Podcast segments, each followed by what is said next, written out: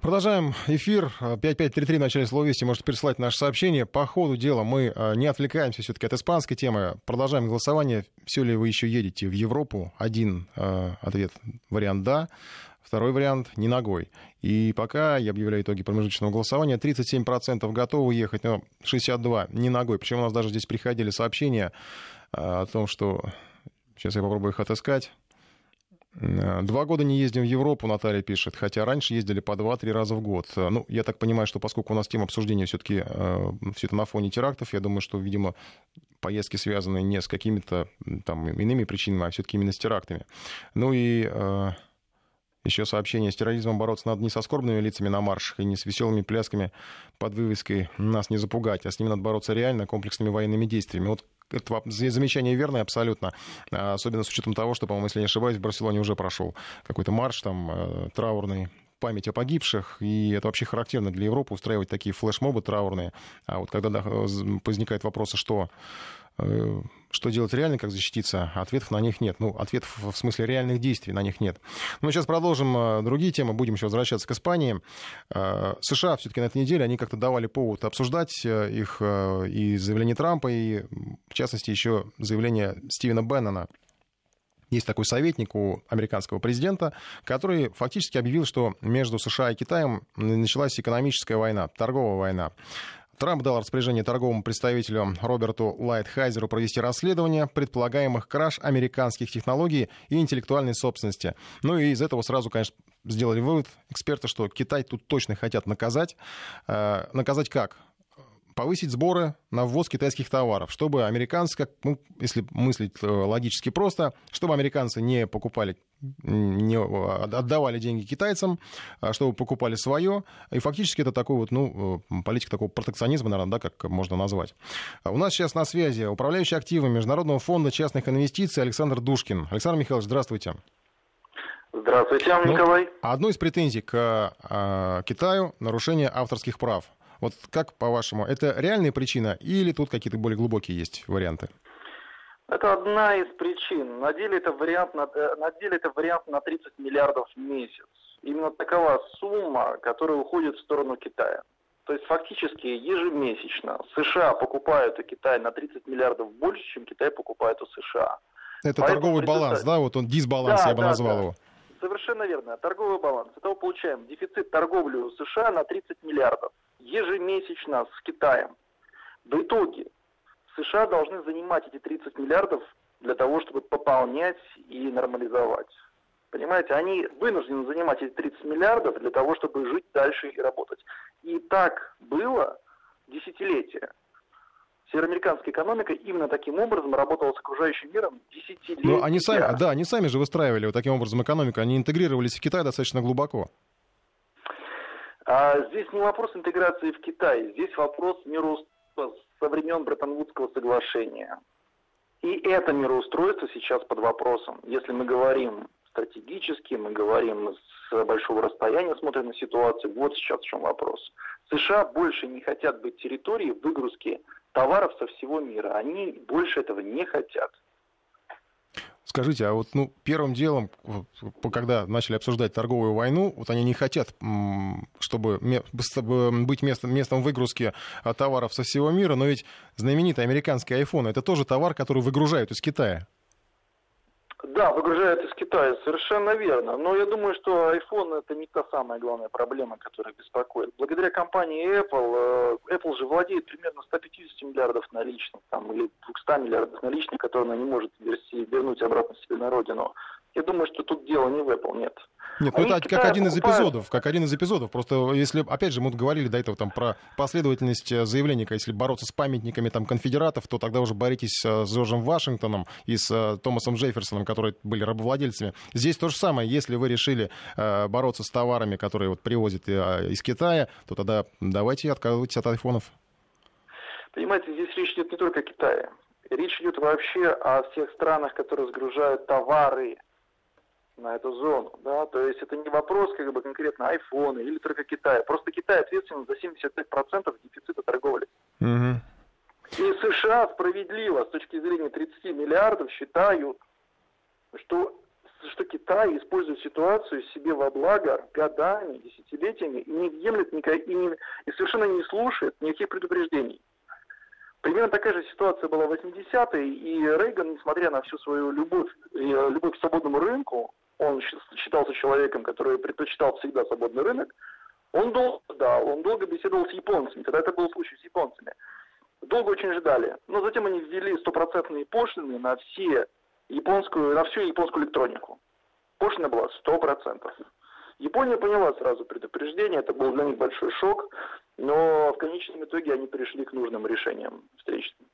Вот вы сейчас упомянули Японию, ведь Япония тоже была когда-то достаточно небогатой страной, особенно после войны. Они там что, они вот в короткий срок они сумели развить э, производство, там скупали опять же те же самые патенты, да, если не ошибаюсь. И Китай сейчас тоже планирует этим заниматься. Как вы думаете, Китай может тут э, так э, скакануть, как Япония? Ведь эта страна гораздо больше в размерах.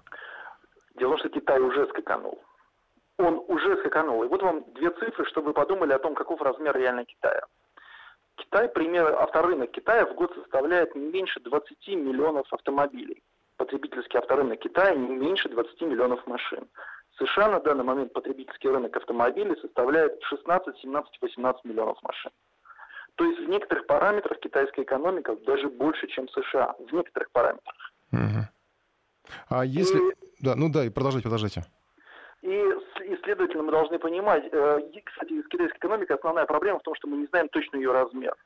То есть мы знаем точно, что они сообщают некорректно данные по уровню своего роста. Это мы точно знаем. Они их то занижают, то завышают, то занижают, то завышают. Они сглаживают каким-то образом.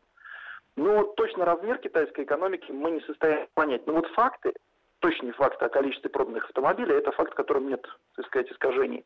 Он говорит о том, что китайская экономика, возможно, больше, чем мы думаем. Что она не меньше там на четверть, э, чем США, а может быть, чуть меньше, чем на четверть. Mm-hmm. А может быть, даже ближе к США, чем может казаться.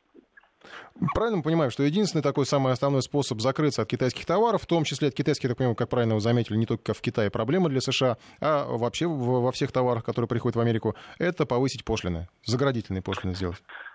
Да, и как вы помните, когда, когда Дональд Трамп э, вступил в должность, он сразу говорил о введении налога на импортные товары. Mm-hmm. И доходил до разговоров даже, что нефть импортируемая будет повышена, будет с пошлинами. Это шокировало всех своей абсурдностью, подобные вещи э, и так далее. Но... Но ведь американцы взвоют думаю... тогда. Да, Я, конечно, за них не сильно переживаю, но тем не менее. Ну, понимаете, э, они хотят изменить мировое устройство, потому что из в результате того, как это все работало, э, североамериканская экономика все время набирает долг. Они все время вынуждены занимать для того, чтобы погашать дефицит торговли. Но они больше этого не хотят. И администрация Трампа занималась этим начиная с первого дня, но у них пока ничего не получилось. Они встретились с китайцами, договорились о программе встречи через 100 дней, встретились, китайцы что-то предложили, но в итоге ничего не получается. Дефицит торговли сохраняется, Китай делает вид, что все нормально. Но когда Трамп говорит о том, что мы вас накажем, они говорят, мы вас накажем в ответ. У вас здесь есть на, у вас на территории Китая есть американские компании, мы затеем против них сразу же антимонопольное расследование. Они это говорили, по-моему, в отношении General Motors. И легко это сделать, естественно. Mm-hmm. Поэтому, по, э, поэтому пока что, пока что, э, пока что все это вот на уровне разговоров. Но тем не менее, нужно держать в голове, что США хотят, хотят изменить ситуацию своим миром долга и думают о том, чтобы изменить в конечном итоге мироустройство. Может быть, даже вдохновленные примером России. Ну, я шучу, конечно, но тем не менее... Тема ну, получает, да? Получается, что Трамп первый э, президент, который решил вот этого, я вообще как раз открыл просто счетчик внешнего долга США, который там уже 19 900 э, триллионов, который решил как-то сбить эту цифру, температуру. Ну, ну может быть, не он, может быть, кто-то еще там, я не знаю, кто у них там да, командует. Для них, для них это проблема, и они думают, как это решить. Но окружающий мир это не хочет, и, разумеется. Всех устраивает. Китайцев, китайцам это нравится, 30 миллиардов в месяц. Их это полностью устраивает. Хорошо, а Китай что тогда против, противопоставит? Я так правильно понимаю, что мы сейчас говорим как раз о той самой торговой войне. Она вот уже идет, да? Ощущение должно да, быть? Да, да, да, совершенно. Столетийные, например, столетийные компании США в предвкушении и в надеждах, что вот-вот ведут пошлины, и они будут, будут зарабатывать гораздо больше, потому что в США сейчас сваливается со всего мира много стали. И mm-hmm. из Японии тоже. Естественно, из Китая. И из Европы. Китай что сможет противопоставить? Ведь он уже объявил, что они будут защищать свои интересы китайской стороны. Разуме... разумеется. Я вам приведу пример одной компании из США, которая занималась производством чипов и до сих пор занимается. Эти чипы используются для мобильных устройств. И они стали жаловаться, что Китай платит им, а, допустим, 100 миллионов долларов за несколько миллионов чипов, но сам производит в 10 раз больше. И сказали, что вот они собираются подать в суд, а, протестовать действия Китая, на что Китай тут же учинил против них расследование антимонопольное. И на этом все претензии сразу закончились. В Китае представлен очень широко североамериканский бизнес, без всяких сомнений. Поэтому это война, в которой будут с обоих сторон жертвы. Ну, когда готовится к войне, когда зре, назревает война, как мы уже с вами договорились, она уже идет, обычно даже в рамках подготовки э, какие-то, ну, определенные стороны, не знаю, там инвесторы, они уже начинают суетиться и отби... Себе какие-то тылы обеспечивать. А, то есть в этой, эта война для всех, получается, неожиданности будет. Я бы так не сказал, просто, видите, администрация об этом постоянно предупреждает, но пока не действует. Но Рейган, он говорил об этом очень долго. Он это сделал на шестой или на седьмой год только. То есть разговоры шли пять или шесть лет, прежде чем он принял решение о, о, о действительно действиях. Он, он это в конце своего второго срока, а mm. не через два месяца после вступления в должность. Понимаете, это, это настолько сложный вопрос, ввести пошлины, последствия этого сразу же будут. И потом сама, сам факт введения пошлин против Китая и встречный ответ, разумеется, он приведет, теоретически должен привести к сокращению международной торговли и к экономическому спаду в главных экономиках мира. Да, как раз хотел спросить, в кого полетят первые щепки? Не полетят во всех. Они просто полетят во всех, потому что это две главных экономики мира, и э, схватка между ними, точнее не схватка, а охлаждение экономическое. А оно неизбежно. В случае торговой войны обязательно происходит охлаждение. Экспорт сокращается с обоих сторон. Mm-hmm. А а страны, ключ к богатству любой страны, всегда экспорт. Вы, продавая самим себе, вы не разбогатеете. Вы что-то должны продавать другой стороне, которая с вами расплачивается. И только таким образом можно обогатить. Поэтому э, сокращение международной торговли, да, это, безусловно, негативный эффект. Пока что этого всего нет. Пока что это только популистские разговоры. Пока что. Скажите, ну, ведь, в принципе, теоретически, если рассуждать, э, все, что вот эти повышения пошлин в долгосрочной перспективе, это должно сыграть на пользу американской экономики. Правильно я понимаю? Да, потому что для них 30-миллиардные потери, ежемесячные 30-миллиардные потери только с Китаем, выливаются в рост долга. Вот в таком случае сколько им надо будет потерпеть американцам? Просто интересно, ну, ну не знаю, вот у нас в России были 90-е, у них, получается, тоже какое-то такое будет десятилетие такое неприятное, и от чего им придется отказываться? Вы знаете, я не думаю, что нам стоит рассуждать в этом ключе, потому что а, на данный момент ничего такого даже не предполагается. У них э, последний сложный период был, в их понимании это был период с 2000 по 2000, наверное, 2009. Вот это был в их понимании период сложный. Предыдущий сложный период был где-то 65 по 80 когда доллар обесценился э, в два раза. Потерял, потерял половину своей стоимости доллар за 15 лет, да, и они рыдали из-за этого. Ну, сравним сразу с Россией, да. Угу. Да, тут за год как бы и никто... Ну, для них это бой, ох, как непривычно. Мы-то ко всему привычны. Ну, может быть, да, может быть, да, может быть, да. Я пока, не, я пока не уверен, что Трамп сможет продвинуться в этом направлении, но я все время держу это в голове, потому что, вы понимаете, США имеют огромный дефицит. Это примерно 45 миллиардов ежемесячно. И сокращение этого дефицита – это настолько серьезное большое событие, которое затронет весь мир. Безусловно, весь мир. И это первое изменение в мире со времен Беттер-Вудского соглашения именно вот самого, самого мирового порядка. Поэтому так может, так может быть это неплохо, что тогда Китай сопротивляется. Это ведь Китай не против поменять миропорядок, да и Россия, наверное. Вы понимаете, лучший враг хорошего очень часто. Очень часто, вы понимаете, экономика это настолько не просто, непростой предмет, в котором аксиомы, в котором практически нет аксиом. И предположение о том, к чему это приведет, на мой взгляд, предположение первое, самое очевидное, это многолетнее ралли доллара против всех валют. Но мы, обратите внимание, к чему мы идем, что Испания производит вещи, которые раньше производил Китай. Китай говорит, «Э, я буду производить на своей территории самолеты, а не буду покупать их у Боинга. Трамп говорит, давайте производить все сами. Россия занимается импортозамещением. Фактически это какая-то форма самоизоляции. Угу. Бизнес да, самоизоляции. И эта форма самоизоляции, она приводит только к объединению каждого участника. Потому что когда это делается вместе, это объединение всех. Если это делает одна страна, то она выигрывает. Она перетягивает одеяло на себя. Но если это делают все, одеяло рвется. То есть в этой торговой войне надо быть каждый сам за себя? Э, я думаю, что проблема в том, что это, эта тенденция, которая образовалась с 2008 года, тенденция разрушения, она не является управляемой фактически. Это тенденция, которая неконтролируема и э, вряд ли с этих рельс можно вообще сойти. То есть мир постепенно, мир находится в необъявленной депрессии. И действия, популистские действия, действия по разграничению, такие вот по разделению стран одна от другой, они все приносят в конечном итоге вред каждой стране в конечном итоге. Но это, это тот же самый случай, как нефтяные компании. Каждый из них пытается увеличить добычу, но все вместе увеличив добычу, они, они видят снижение цены на нефть. Угу. Точно такая же проблема. Александр каждый, думает только да. себе, каждый думает только о себе, но эффект плохой для всех. Александр Михайлович, вот нам слушатели пишут, скинем облигации американцам вместе с китайцами. Действительно, ведь э, неоднократно появлялась эта угроза, что у Китая огромный запас американских ценных бумаг, да и у нас их немало, и что если в какой-то момент все вот это выкинуть, э, ну, в смысле выкинуть на рынок, то э, американской экономике придет соответствующее состояние. Вот это реально все-таки или это, ну, тоже слова? Потому что пугают этим очень часто. Да ну что вы, это все... И вообще кто-нибудь решится на подобное? Я думаю, что это просто мифы, страхи. Точно такие же страхи популярны, как, например, что нас всех заменят роботы. Ну, многие в это верят. Это новое будущее. Ну, естественно, верят. После фильмов Джеймса Кэмерона можно поверить во все, что угодно. Люди потому, людям потому и нравился фильм «Терминатор», потому что у человека есть глубинный страх перед машиной. Я хочу сказать, что это одна из страшилок, один из мифов.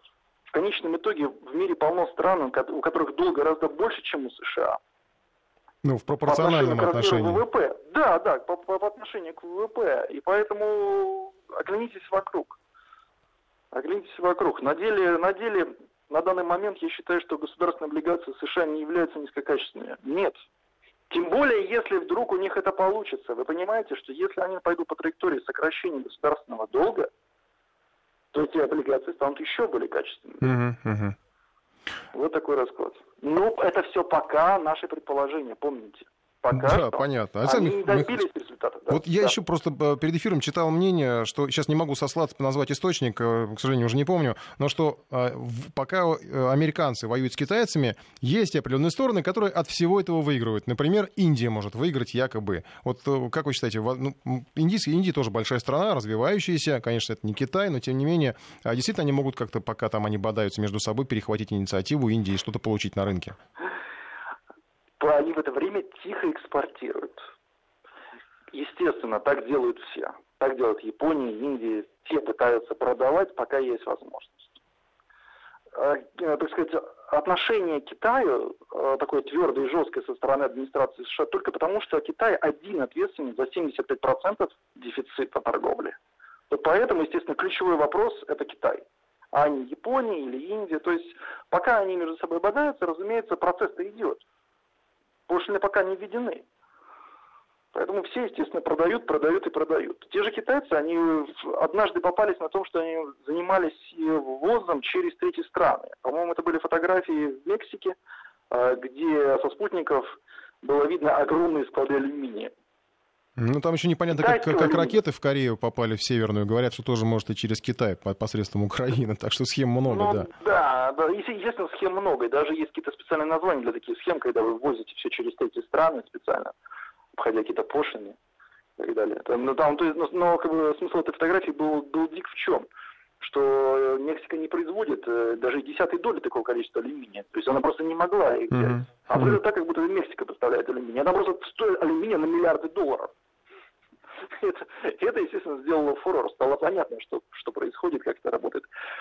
Но на деле, на деле ключевой вопрос заключается в том, что пока ничего не сделано.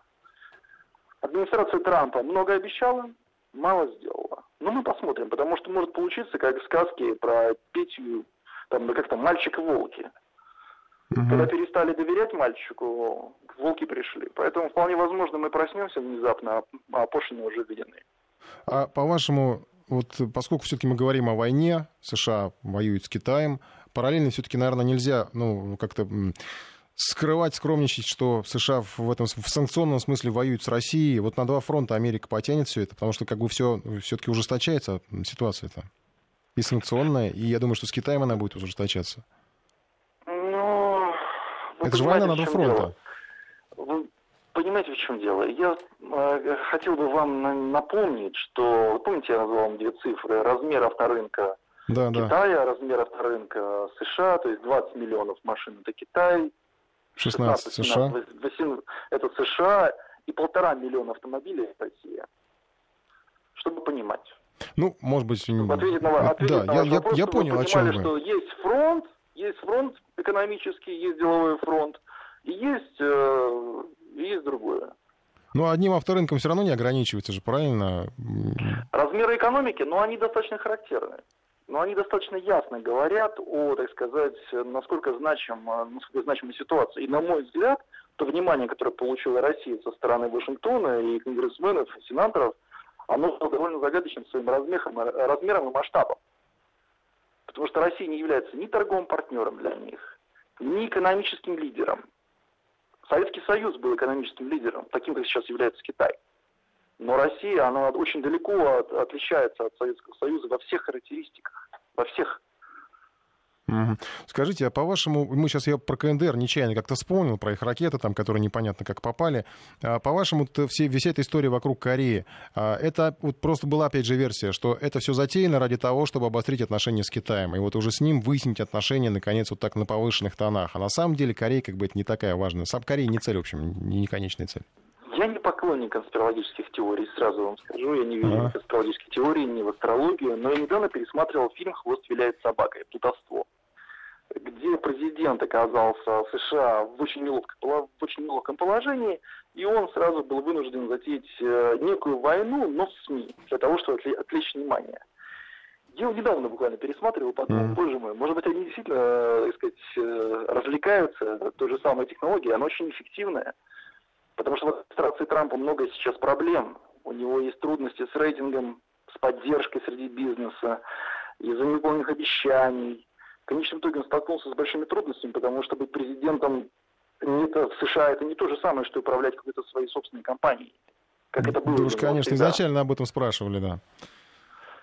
И поэтому, так сказать, я не исключаю, что они устраивают этот цирк, просто потому что это необходимо для поддержания рейтинга.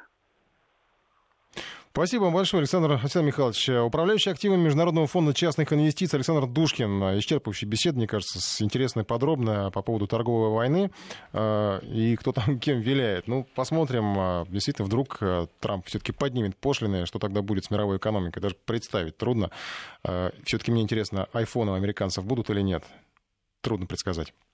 Продолжаем программу. Чуть позже а, в эфире Вести ФМ будет сюжет э, Сергея Артемова, который сегодня в течение дня э, искал следы владельца фургона, который, собственно, и устроил этот кошмар на Рамбле барселонской. Мы снова возвращаемся к испанским событиям, как вы понимаете. И сейчас Сергей Артемов в нашем эфире. Вот, э, Сереж, ты искал по соцсетям аккаунты да, здравствуй. Ну, владелец один, как по документам значилось то, что получила испанская полиция в свои руки, это Дрису Кабир. Он вроде отрицает свою вину, да? Что он, он отрицает, да, там история такая, что документы у него якобы были украдены, машина угнана, однако Прозвище его Сопрано, страница в Фейсбуке этого человека, она совпадает с именем и фотографиями пришедшего человека, который пришел в испанскую полицию после теракта, и главное с фото на документах, которые полиция обнаружила в этом же самом микроавтобусе. Худощавый парень с вытянутым лицом, вот таких неприметных внешних аккаунтов огромное множество. История его публикации тянется с осени 2014 года. 92 друга, 200 подписчиков. Ну вот королем соцсетей у Кабира вряд ли можно назвать, но один из его постов, самый свежий, датированный двумя часами ночи на пятницу привлек внимание тысяч пользователей по всему теракта. миру. Это было, да, после теракта, это время барселонское, 2 часа ночи, всего несколько слов. Смерть, смерть, смерть. Почему они все так боятся смерти? Но в интернете, понятно, к сожалению, можно часто встретить немало циничных откликов на различные теракты, но вот вал посещений страницы у Кабира случился после публикации как раз уже полицейской ориентировки с данными владельца микроавтобуса, то есть в 2 часа ночи пост не привлек внимания, но часов с 4 утра, э, соответственно, масса комментариев «ты и твой брат террористы», «за что вы убили невинных людей?», «вы будете гореть в аду». Это, в принципе, те комментарии, которые относительно цензурные, которые можно привести в эфире вслух. Э, сфера интересов человека – музыка, футбол, Барселона и сборная Марокко, и вот что любопытно, группа противостояния гвардии Севиль, так называется территориальная полиция испанская, которая наблюдает за порядком в небольших городках, в одном из которых проживал как раз Укабир. Видео на страницах у него немного, всего две, а 4 июня фрагмент прямой трансляции телеканала Али Рабия с места теракта в Лондоне, где автомобиль врезался в толпу, а затем из машины тогда, если ты помнишь, выскочили трое человек, набросились ножами на прохожих и полицию. То есть его явно интересовали вот такие вот истории э, террористические? Здесь это было видео без комментариев, а вот второе, перепост чьей-то съемки на мобильный телефон демонстрации нескольких сотен жителей севера Марокко против комендантского часа и сноса домов арестованных берберских активистов. И подпись у Кабира под постом ниже «Наш бог не король, наш бог Аллах». Последнее его фото от 15 августа с пляжа Барселоны. У Кабир сидит под зонтиком в плавках и темных очках. Судя по другим, более ранним изображениям автора, ему не чужды как гламурные селфи у зеркала в ванной комнате, он это любит, там несколько таких фотографий, так и демонстрация силы. На одном из снимков в его руках автомат Калашникова с подствольным гранатометом, другой АК-47 лежит рядом на столике. Два портрета посторонних мужчин. Имя одного указано, это Насер Завзафи, лидер, как он себя называет, движения сопротивления берберов, народа, проживающего в горных районах на севере Марокко. Вот там, кстати, находится и город Уджда, где родился Укабир Сопрано, как он сам отмечает на своей странице. Завзафи два месяца назад арестован марокканской полицией, и сейчас ему грозит пожизненное заключение за организацию беспорядков и неуважение к королю. Второй снимок э, на странице пожилой человек с незнакомым флагом на заднем плане, снимок очень древний, это, как мне удалось удалось выяснить в поисковике Абд Аль-Карим, вождь берберов и глава созданной им Ривской республики, так называемой. С 1921 по 26 год он возглавлял армию горных племен в борьбе против испанской колонизации. То есть, То есть такие марокканские радикалы. Легиона, да, понимаю. это марокканские радикалы. Кстати, вот если вспомнить такой исторический факт, наверное, уже переложенный в художественный план, то вот фильм «Легионер» 98 -го года, кажется, где снимался Жан-Клод Ван Дам, где он там в пустыне, у него такая тяжелая ситуация, иностранный легион испанский, это как раз та самая история Ривской войны войны, когда испанцы воевали против э, горных племен на севере Марокко. Сейчас он почитается, вот этот Абдаль-Керим, как национальный герой там. Но современные берберы протестуют уже против марокканского правительства. Они требуют культурной автономии, открытия школ, университетов для местных жителей особо они требуют онкологической клиники. Тут еще один важный момент. Дрису Кабир посвятил этому незамысловатый коллаж «Остановите рак». Это единственное проявление, ну вот как говорят у нас, общественной активности человека в соцсети. Дело в том, что многие берберы уверены, что плохая статистика злокачественных опухолей в их регионе напрямую связана с химическим оружием, которое испанская армия применяла 95 лет назад против повстанцев. Ну вот э, все это удалось выяснить в тот короткий период времени сегодня утром. Ну то есть можно предположить, что вот, э, по крайней мере, по личности этого человека, что у него есть какие-то определенные, могут быть определенные претензии к испанским властям в силу исторических каких-то моментов. Ну да? к Испании вообще, потому что там вопрос не властей, потому что это ну, не, да, не история, нынешний да. король э, отправлял туда испанскую армию. Понятно, там история давняя получается, но тем не менее и на севере Марокко есть и официальные движения, которые требуют сейчас от правительства Испании компенсаций серьезных материальных в том числе.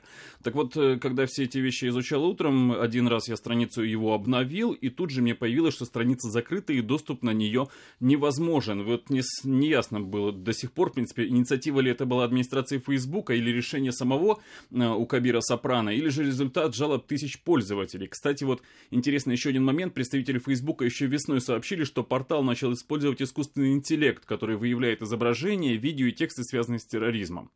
Ну, вот, Но э... раньше он его вроде как, получается, не выявлял, он же публиковал там какие-то... То есть все то, что было опубликовано раньше, видимо, искусственный интеллект Фейсбука не посчитал, возможно, связанным с терроризмом. Но вот среди массы проклятий в адрес Кабира почти сразу появились ремарки. Обратите внимание, это не его аккаунт. Страницу ведет другой человек. И тут же появляется возражение. Вряд ли страница фейковая, потому что постов много, с фотографиями самого разного времени одного и того же человека.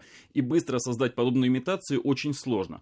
Но, в принципе, такой обобщающий комментарий, ложная страница или нет, но за ней в любом случае стоит большой мерзавец. А, потому что много вопросов вызывает еще один пост на странице Дриса Укабира. Он помечен как раз тремя часами до массового убийства. То есть он был сделан вчера примерно днем по барселонскому времени. И пост этот гласит «Идиоты, кто думает, что это закончится закрытием моего аккаунта». У Кабир сейчас находится в полицейском управлении Барселоны, и следователи выясняют, когда он обнаружил кражу документов, на которые он ссылается, в принципе, почему он явился uh-huh. туда, и почему не обратился в полицию сразу после того, как обнаружил, что у него и документов нет, и машину угнали, и самое главное, где находится его брат. 18-летний Муса, которого также подозревают в организации этого теракта. И вот страница Мусы у Кабира, она тоже была, была заблокирована сегодня утром, и в ней значилось, что юноша учится в университете Барселоны, подрабатывает на компанию Coca-Cola, а еще вчера, судя по меткам его постов, он отдыхал на Ибице. Но полицейский департамент Ибицы сообщает, что гражданин Мусау Кабир, поскольку это остров, это самолеты и корабли, соответственно, такой гражданин не прибывал на остров, поэтому вопросы остаются по-прежнему к этому человеку. Спасибо тебе, Сереж. Сергей Артемов, специальный для информ Бестро, о личности людей, которые, предполагаемо, могут быть связаны с терактом в Барселоне. Ну и вот этот человек, о котором сейчас говорил Сергей Артемов, как понимаем, он один из главных фигурантов, потому что, я так понимаю, его не могут найти. Это вот брат того самого хозяина фургона, который вроде бы как сам пришел в полицию. Э, мы снова продолжаем следить за событиями пост, за посттерактом, за авторшоком, не знаю, можно так говорить. Э, Регин Севастьянова на связи, с нами, с нами европейский САПКОР. Наш Регин, добрый вечер. Здравствуйте. Я так понимаю, что удалось пообщаться, вот, ну, не знаю, можно ли применять слово а, а, «остыв» после всего, что произошло, но с людьми, которые естественно, как-то ощущают на себе небезопасность в Европе, а некоторые, может быть, ощущают безопасность. Да, я так понимаю, впечатление, судя по тому, что ты рассказывала, есть у людей, ну, не особо, как они тревожатся. Э, действительно, Николай, совершенно разные э, ощущения, скажем так, царят сейчас э, здесь, в Европе. С одной стороны, конечно, люди переживают то, что произошло в Барселоне, в, какой бы, в каком бы уголке Европы они не находились. И, конечно, мы об этом нон-стоп тоже рассказываем, что слова поддержки со всего мира идут и в самой Барселоне. Вот я постоянно общаюсь со своей знакомой, там она говорит, что сегодня даже в школах, ну, в летних школах, конечно же, в 12 часов дня по местному времени была минута молчания, как и, собственно, на площади Каталуния, куда лично даже король с королевой приехали, а, тоже минутой молчания почтить память жертв этого теракта. И, а, как теперь пишут СМИ, из толпы, которая там собралась, раздавались выкрики, например, «Нас не запугать, мы не боимся». А, фотографии сейчас распространились по социальным сетям. Девушка держит плакат, на котором написано «Я спою за тех, чьи голоса вчера были отняты». То есть такое вот единение, как это всегда происходит после после таких э, страшных моментов.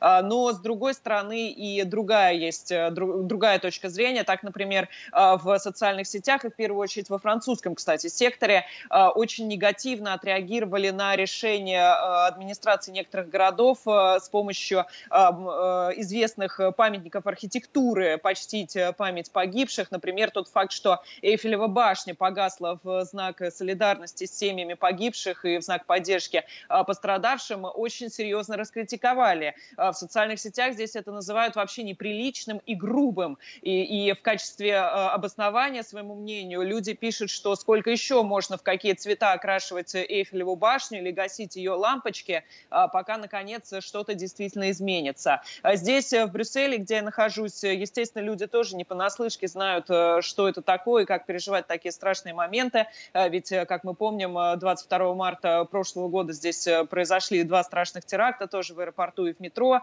а, и Франция рядом, а, поэтому люди сопереживают, но уже и в какой-то степени а, прихожу к мнению, что люди привыкают к этому. Сегодня я вышла на улицу, на центральную, кстати, пешеходную улицу Брюсселя, что важно, наверное, отметить, где со всех сторон, кроме одной, кроме старта улицы, стоят теперь бетонные блоки.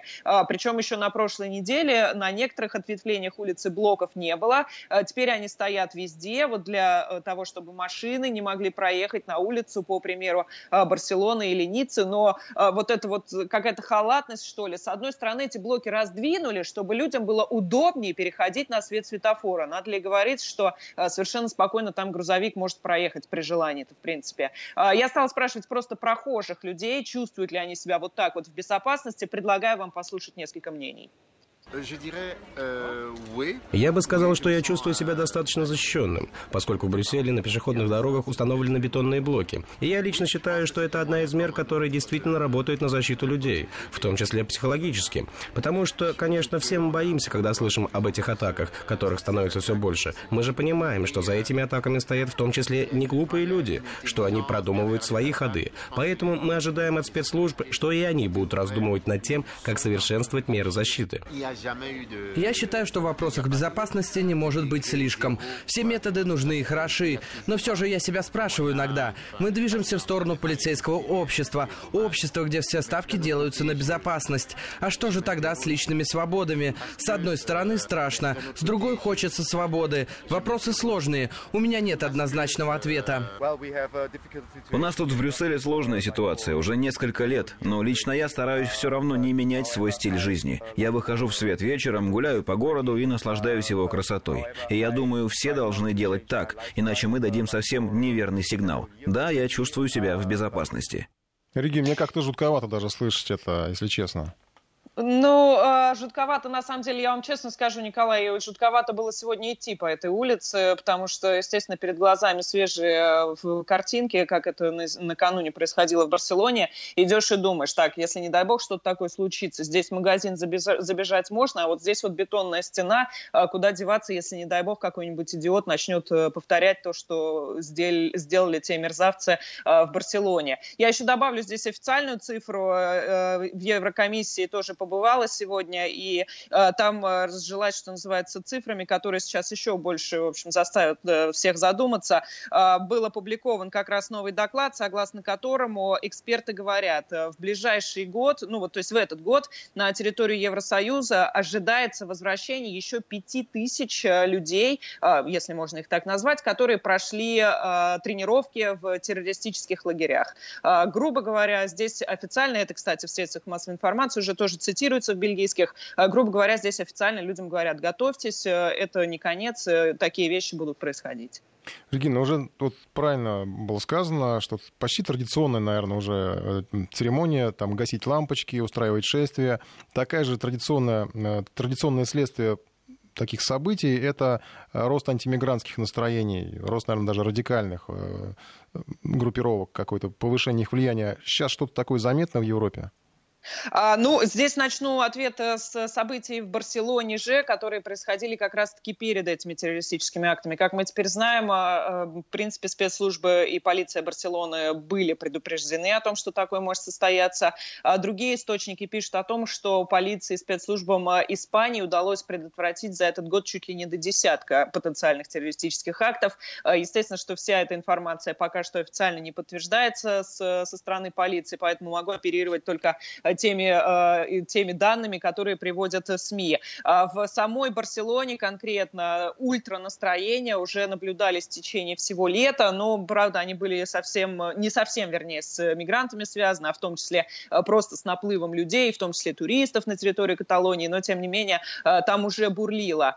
Что касается вот теперь, постфактум, ну вот опять же, Барсел... Брюссель возьму, здесь сейчас наблюдается серьезный наплыв мигрантов из джунглей Кале, которые снесли не так давно, и у нас э, конкретно вот через дорогу, то есть э, можете себе представить э, Всемирный торговый центр, его отделение, и вот ровно через проезжую часть парк, в который сейчас больше тысяч мигрантов опять сидят и уже свои брезентовые палатки установили. И, конечно, это никого не устраивает из местных жителей в первую очередь. Они боятся, в конце концов, и теперь боятся еще больше. Может быть, те люди, которые в палатках сидят и не замысливают ничего плохого, но кто знает, да, учитывая, что э, каждый раз все равно это какие-нибудь выходцы оказываются из каких-нибудь неевропейских стран, об этом невозможно не думать. Но, с другой стороны, есть, э, и здесь можно опять же вернуться к тем мнениям, которые мы сейчас услышали, э, есть и второй слой социальный здесь, который, наоборот, считают, что отнюдь это неплохо, это, наоборот, очень хорошо,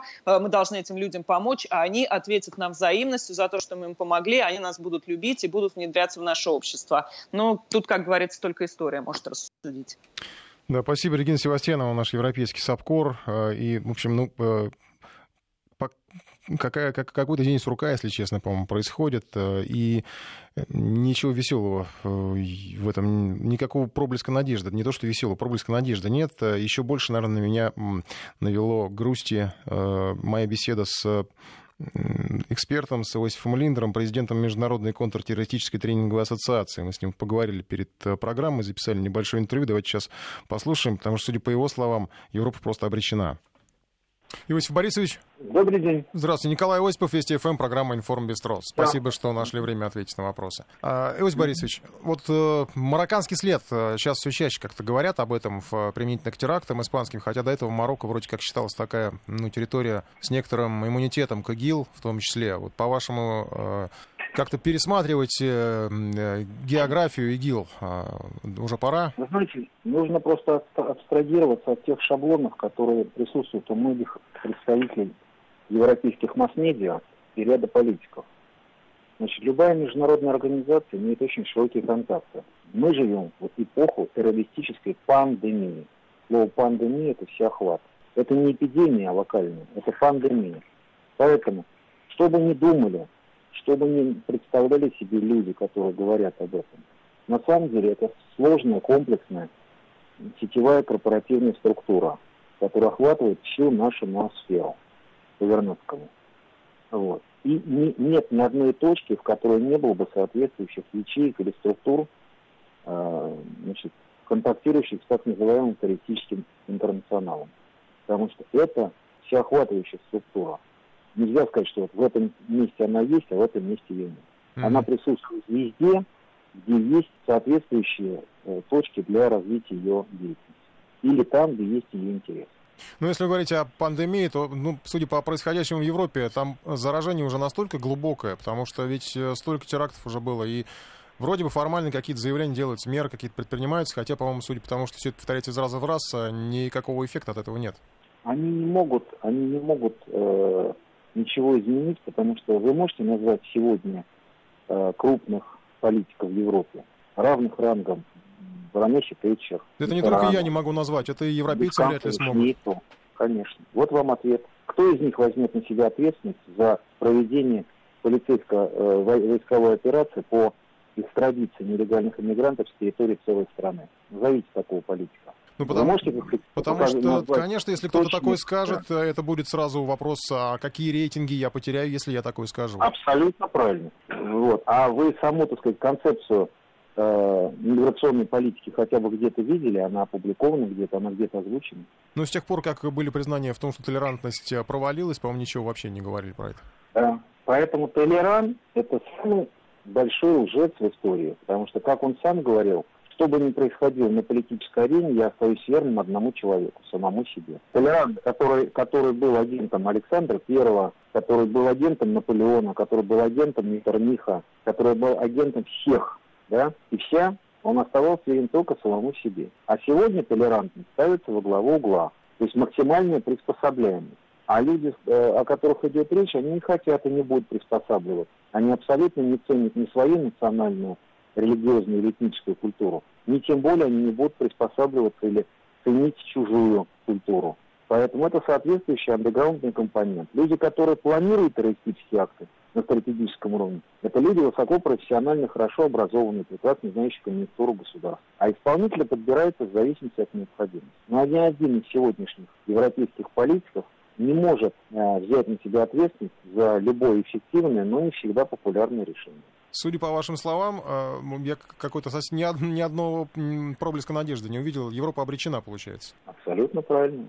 Пока, понимаете, в чем дело? Пока в Европе не наступит ситуация, когда праворадикальные правонационалистические, неофашистские и другие э, организации, в том числе и леворадикальные организации, не возьмутся за оружие или не выведут огромные массы людей на улицу, пока европейские страны не встанут, э, не задрожат под угрозой гражданской войны, никто из политиков не сделает ничего. А вполне возможно, что просто новая волна э, более радикальных и более дееспособных политиков сметет сегодняшний истеблишмент. И такое нельзя исключать. Но мы на Украине наблюдаем примерно то же самое. То есть Европа превратится в Украину? Вполне вероятно. Вот. Под другим соусом и несколько в других красках, но вполне возможно. Потому что сегодня, понимаете, без оглядки на Вашингтон никто из европейских политиков не может сделать ни шагу.